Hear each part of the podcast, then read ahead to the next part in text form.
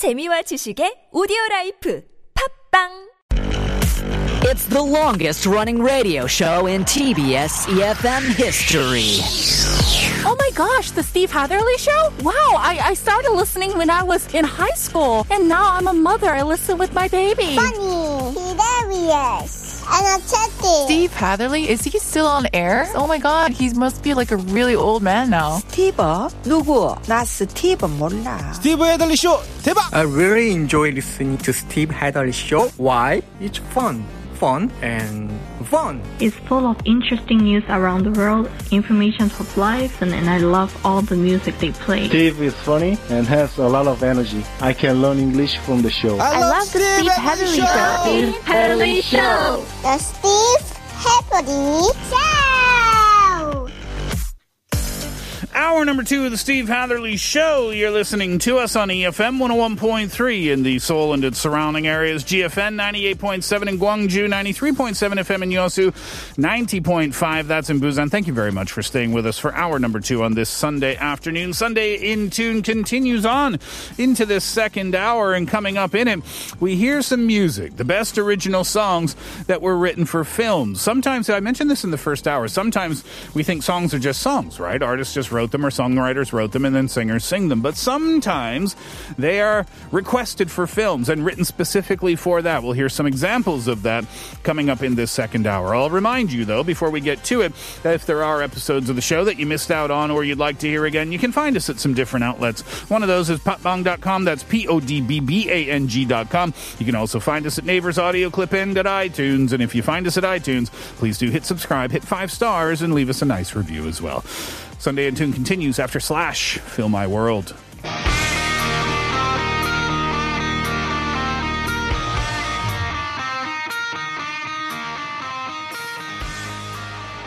With Billie Eilish's song for the Bond film winning a Golden Globe, it is the perfect time to take a look at some of the other hit songs that were written purely for the movies. Let's start with Survivor's Eye of the Tiger for Rocky 3. Sylvester Stallone originally wanted to license the Queen song Another One Bites the Dust for the theme song of Rocky 3, but unable to get permission, he gave rock band Survivor a chance. In turn, they created the best original song, the greatest original song for a film, Eye of the Tiger. The song topped the, uh, topped the Billboard Hot 100 for six consecutive weeks. It won a Grammy for Best Rock Performance as well. But the legacy of the song is unparalleled, along with being synonymous with Rocky and Stallone, of course. It's basically the go-to song at any sporting event in the world.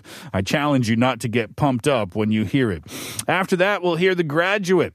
Uh, the movie is The Graduate, of course, and the song is Mrs. Robinson by Simon and Garfunkel.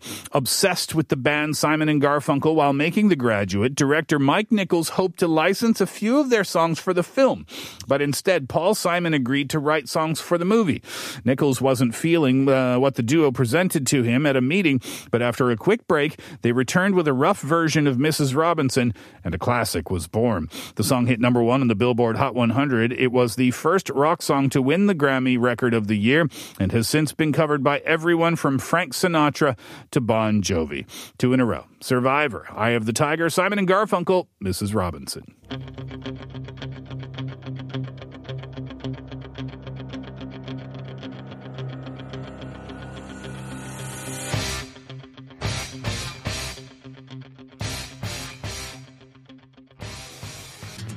The song Stayin' Alive was sung by the Bee Gees for the film Saturday Night Fever. But the song didn't just elevate the movie, it also defined the disco era. One of the biggest hits by the Bee Gees, the track was number one on the Billboard Hot 100 for four weeks, and like the Ghostbusters theme song, this has become an eternal pop culture reference. The album proved to be a bestseller and revitalized the group's ailing fortunes, breathing new life into the disco genre in the process, albeit temporarily. Uh, after that, 9 to 5. You remember this song by Dolly Parton? It was for the film of the same name with its iconic piano melody and ever prescient uh, lyrics telling of women's workplace woes. 9 to 5 is, without a shadow of a doubt, a masterpiece. The title is a reference to 9 to 5, the National uh, Association of Working Women, which is part inspired by Jane Fonda's idea for the film. But this country anthem, it's all Dolly Parton. Now a mainstay of karaoke booths around the world. It is an infectious rebel yell with a cracking brass section. That's how it's described. Incidentally, it was robbed of the Best Original Song Oscar in 1980. Do you know what won at the time? Irene Cara's Fame triumphed. Well, that's a pretty good song, too. No shame there. Uh, we'll go back to back once again. It is the Bee Gees from the film Saturday Night Fever, Staying Alive, and then from the film 9 to 5, 9 to 5 from Dolly Parton.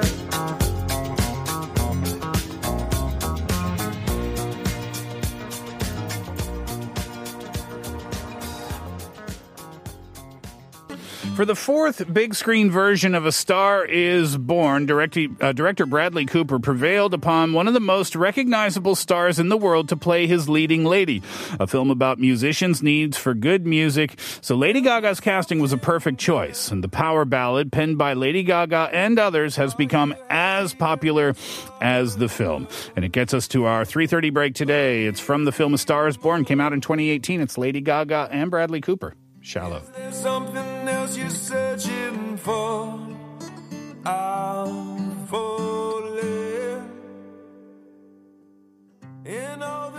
The times I find The film Charlie's Angels came out in the year 2000 and one of the biggest songs written for the film and very successful too. It's Destiny's Child, Independent Women. Charlie's Angels, come on. Uh, Question, tell me what you think about me. I buy my own diamonds and I buy my own rings. Only ring your celly when I'm feeling lonely. When it's all over, please get up and leave. Question, tell me how you feel about this. To Ryan Coogler handpicked hip hop star superstar Kendrick Lamar to produce the soundtrack for Black Panther, bringing a much needed sense of musical identity to an element often overlooked by Marvel movies. If you remember the Spider Man and Batman soundtracks of the 90s and early 2000s, there didn't seem to be much commitment there.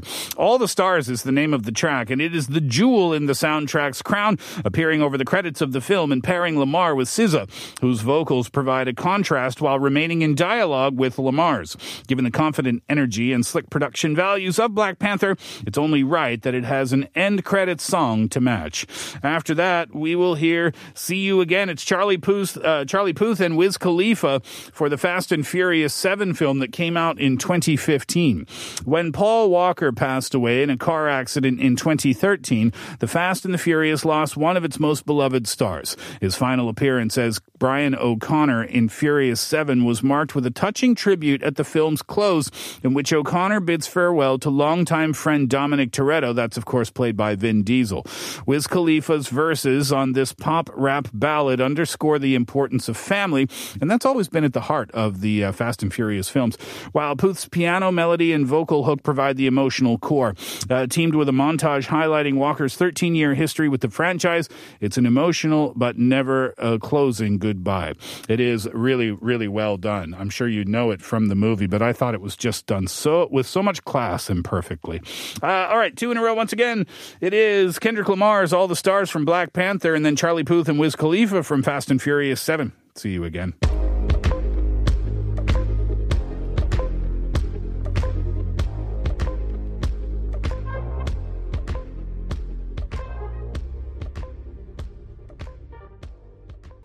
You might be forgiven for thinking that any musician who's appeared on the cover of a magazine would save their A material for the album, not for use on the closing credits to some sappy Hollywood film. The boss, uh, of course, we're speaking of Bruce Springsteen. He is an exception as he offered up one of the biggest ever hits to the great Jonathan Demme for a film that became one of the director's biggest ever hits as well. Granted, the tune arrived on the back of perhaps his two weakest studio albums, Human Touch and Lucky Town, both released in 1992. But this bold experiment with its simple drum machine beat and layered synths combined with touching lyrics that explore the lives of AIDS sufferers saw Bruce Springsteen double dipping into the award circuit taking home silverware in both film and music fraternities. After that, the film uh, was 2017, Call Me By Your Name. Indie folk darling Sufjan Stevens has been quietly enchanting fans with his spiritually tinged melodic lo-fi pop since he began his career in 1995. And in 2016, filmmaking fan Luca Guadagnino approached him to ask if Stevens would be interested in narrating his film, Call Me By Your Name. He declined, but offered to instead contribute songs for the soundtrack. While Visions of Gideon, which plays at the film's close, might be a bona fide tearjerker, Mystery of Love as its sweeter counterpart. Uh, the acoustic strings and piano ballad kicks in on screen when young Elio, Elio, and Oliver take a trip together, and its hopeful, heartfelt sentiment reflects the purity of first love. I haven't seen the film myself. I don't know what it's about, but it sounds like it's worth watching. Streets of Philadelphia from Bruce Springsteen, then Sufjan Stevens' Mystery of Love.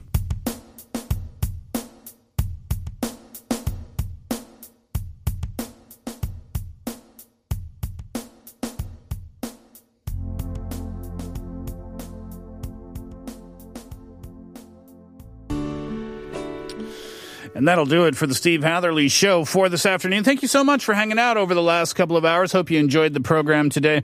We're going to wrap it up with a song from the film Once, written originally by Glen Hansard and Markéta Irglová. We finished today with the Grosh, uh, Josh Groban version of Falling Slowly. Beautiful tune by a great singer and performer.